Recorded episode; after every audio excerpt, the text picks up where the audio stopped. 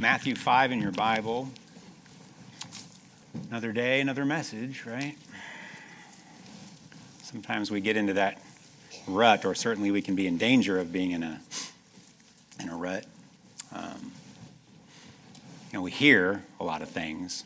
Uh, it reminds me of over in Hebrews chapter 4, it talks about the gospel being preached unto us, but it says that the, the word preached wasn't effective because it was not mixed with faith.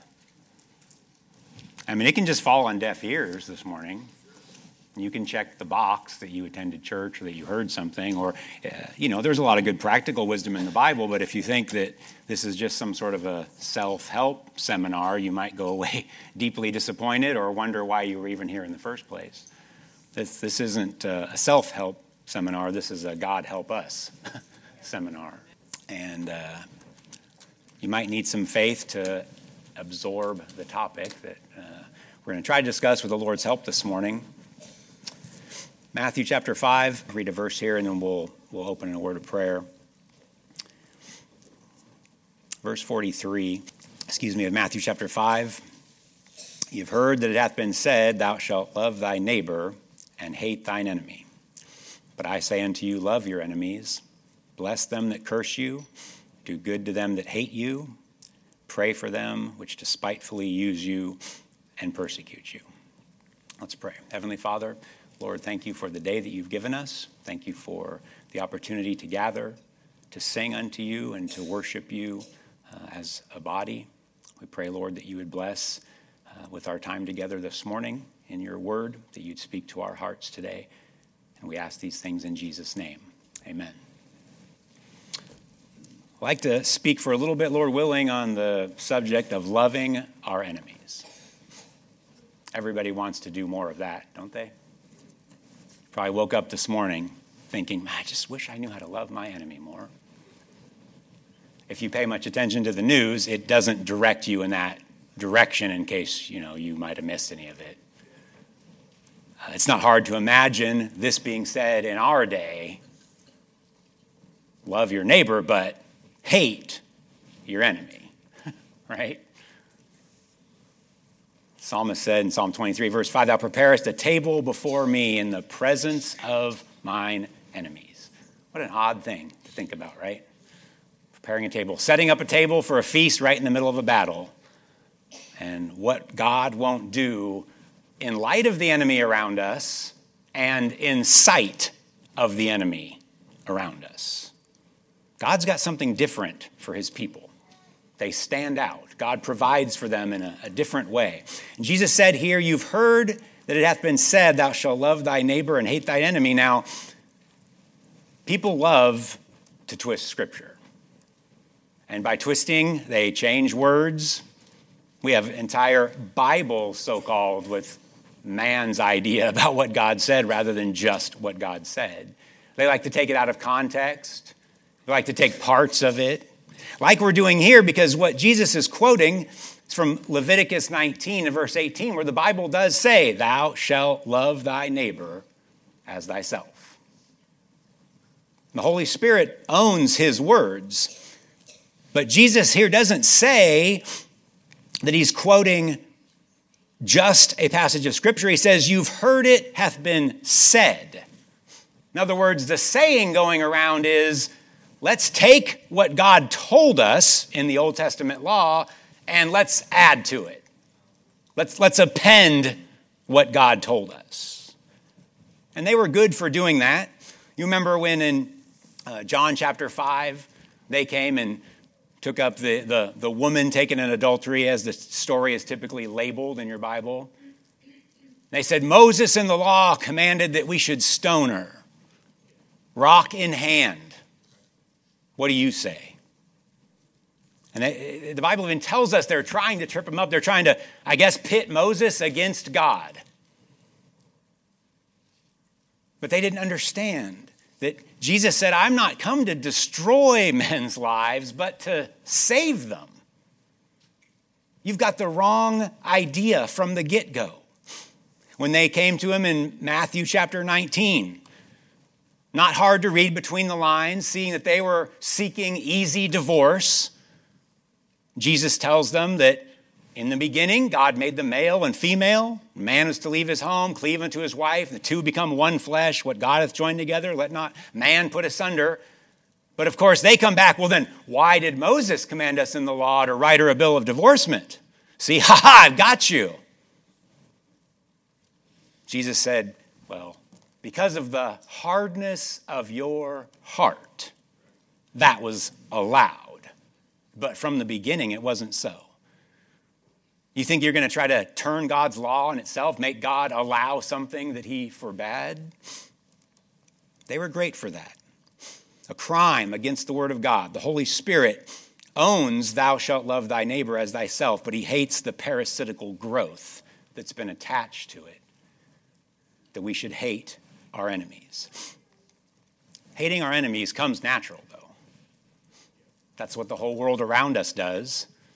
And if you've been in this very long, it's what you fight against probably on a daily basis. Remember when Jesus said, I send you forth as sheep among wolves? How many want to sign up for that assignment, right? Sheep among wolves. We don't, I don't like that. That sounds like I'm not even given a fair chance. Sheep amongst wolves just are food. That's not a fight, that's a meal. And you see which side Jesus said we're on. It was said of the back in the 16th, 17th century, the Lollard preachers in England who would cry out the word of God along the, the public areas back in that day. It says they preached like lions and died like flies.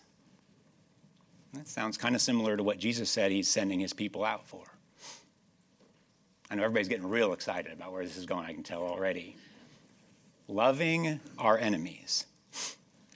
Loving our enemies. We need to love our enemies in truth.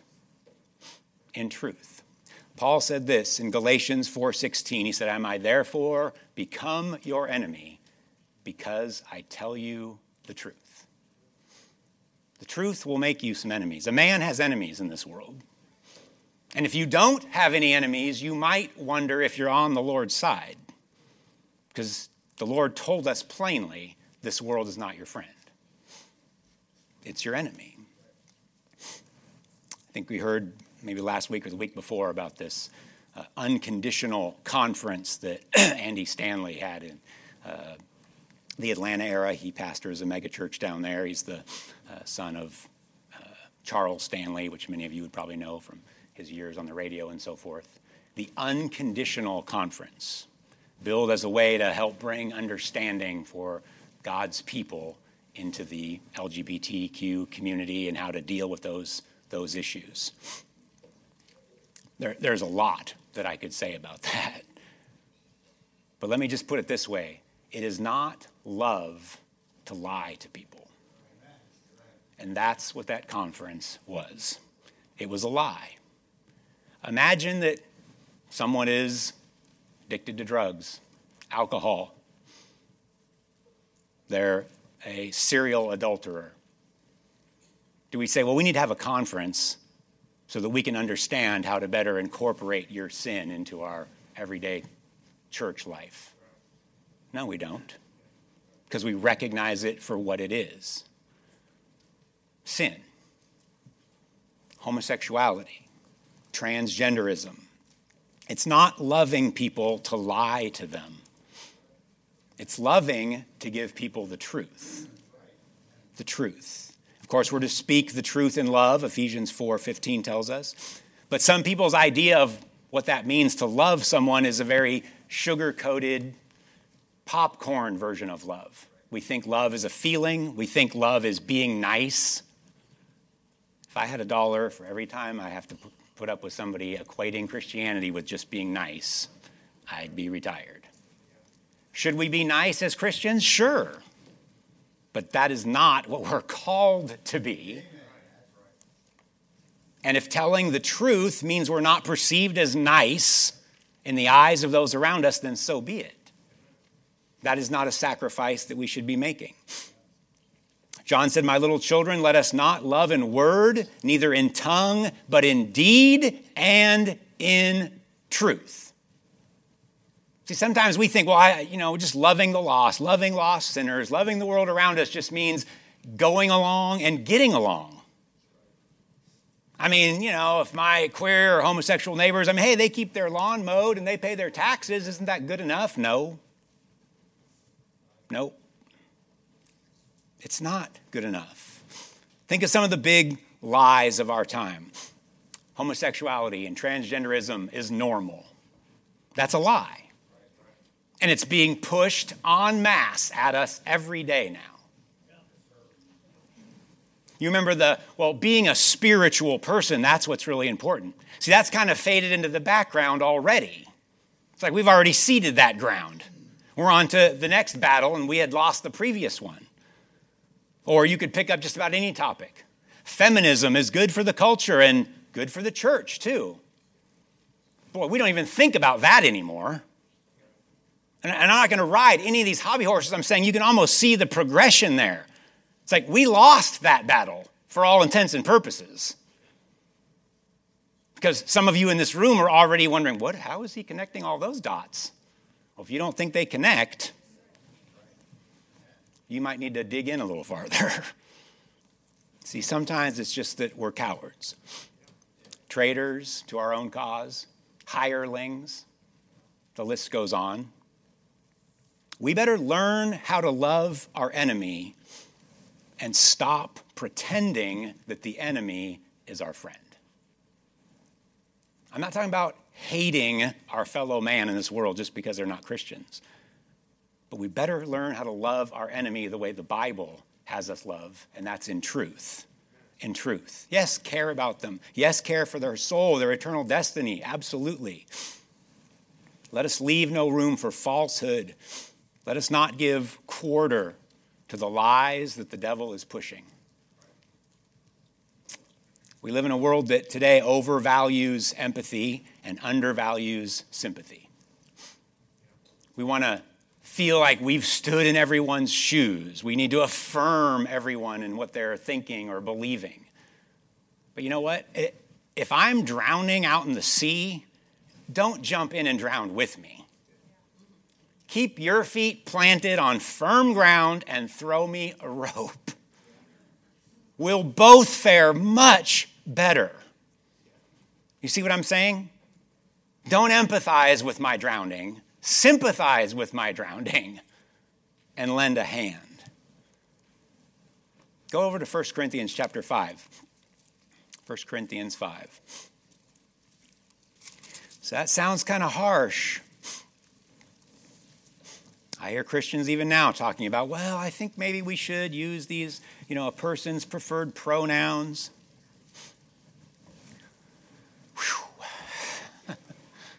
Some things just, you know, I'm, you know, I'm flesh and blood like you. It just makes my blood boil. Sometimes, depending on who the person is, I'll ask them, you know, did you ever play football in school? Yeah, I played football back in the day. Did, when you went onto the field, did you carry the other team's water and equipment on for them? because that's what you're doing right now. Lie to the enemy so we can get along with them. 1 Corinthians, there was a problem in this church, chapter 5, verse 1. It is reported commonly that there is fornication among you, and such fornication as is not so much as named among the Gentiles, that one should have his father's wife. Paul's saying this is heinous sin. In fact, the lost world doesn't even do the kind of stuff you got going on in here. So, naturally, Paul says we're going to have a three day seminar to understand how we can incorporate these people more fully into the body. No, if you go down to verse 5, his advice with them, he says, is to deliver such an one unto Satan for the destruction of the flesh, that the spirit may be saved in the day of the Lord Jesus. Whew. Paul's saying, no, there are spiritual, eternal matters that have consequences forever. And I'm not going to lie to these people to make them feel better or make everyone else comfortable. This person's soul is at stake and better off if their body would be given over to Satan.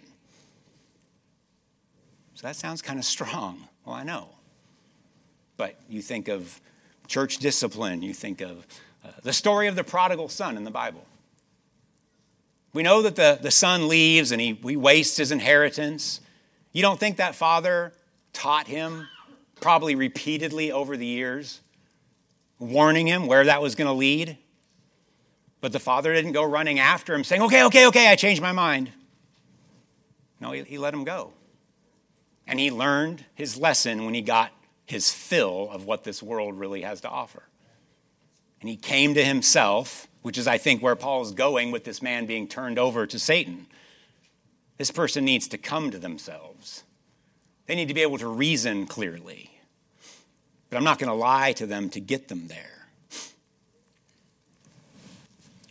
Sometimes we need to love through troubles. Exodus 23 says, If thou meet thy enemy's ox or his ass going astray, thou shalt surely bring it back to him again. Your enemies? You're not supposed to help him? Yeah, according to God. You know why? Because God's people don't act like the rest of the world. They don't do just what comes natural. Not if they want to please the Lord. Proverbs 25, 21, if an enemy be hungry, give him bread to eat. If he be thirsty, give him water to drink. Why? Because we recognize, as Romans 12 says, that God is the avenger. It's his place, not ours. Vengeance belongs to him alone.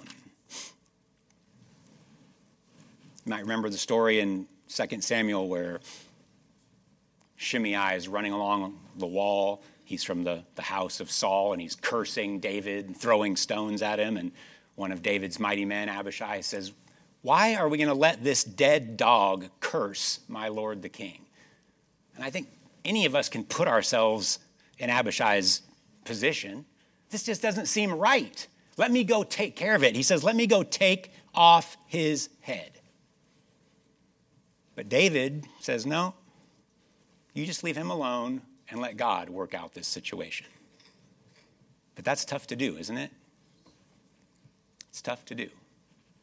When the enemy's throwing stones your way, cursing you to your face, something in you wants to take care of that situation. Second Thessalonians 3, verse 13, but ye, brethren, be not weary in well doing. It's easy to get weary in well doing. If any man obey not our word by this epistle, note that man and have no company with him, that he may be ashamed. We have very little shame over sin anymore. And because we make excuses for it, and because we cater to it, and because we turn a blind eye to it, because we're not loving in truth, people are not ashamed of things that they should be ashamed of. And so there's sin in the camp. And God's not pleased when there's sin in the camp. Go over to Psalm 55. Psalm 55. Sometimes it's a real tough case. Psalm 55. David said in verse 12, For it was not an enemy that reproached me, then I could have borne it. Neither was it he that hated me that did magnify himself against me. Then I would have hid myself from him, but it was thou, a man mine equal, my guide and my acquaintance. We took sweet counsel together, walked unto the house of God in company. That's some of the worst kind of enemy right there. Not an open foe, but a pretend friend. That is not the way to love your enemies, because that, that sends truth out the door. Proverbs 27 6 says, Faithful are the wounds of a friend, but the kisses of an enemy are deceitful. Better open confrontation for the truth than a two faced harboring of resentment. You know, sometimes I'm convinced that's why a lot of this takes place, is because we're so concerned about protecting ourselves from some sort of feeling of guilt that we'd rather just let resentment towards others build up in the background. Better to deal with guilt than harbor resentment. It will end badly. It will end badly. When our life is not a proper reflection of our faith, it sends the wrong message to this world around us. Some of you may have seen the uh, man, Ryan Carson. He was in the news about a month back. He was sitting on a park bench. He's a man, young man in his 20s. He and his girlfriend, they were both active uh, activists in the Antifa movement and marched for the defund the police in New York City. And a young black man had walked by them, and they got off the park bench and kind of started walking past in his direction. And this young man turned around and started yelling at him and eventually stabbed Ryan in the, in the chest, and he died about a, a minute later. Uh, it got made rounds on social media and so forth. But looking at the comments, look, these people were Antifa activists. They wanted to defund the police. They're, you know, pro Black Lives Matter and all of it. Certainly, the fact that he was murdered by a young black man that irony is not lost on us. But to hear Christians, at least in name, spouting off on social media about, ah, that sucker, he got what he had coming to him, that, that doesn't sound like what the Lord teaches Christians in the scriptures. Jesus looked out over a city and he wept because of their wickedness.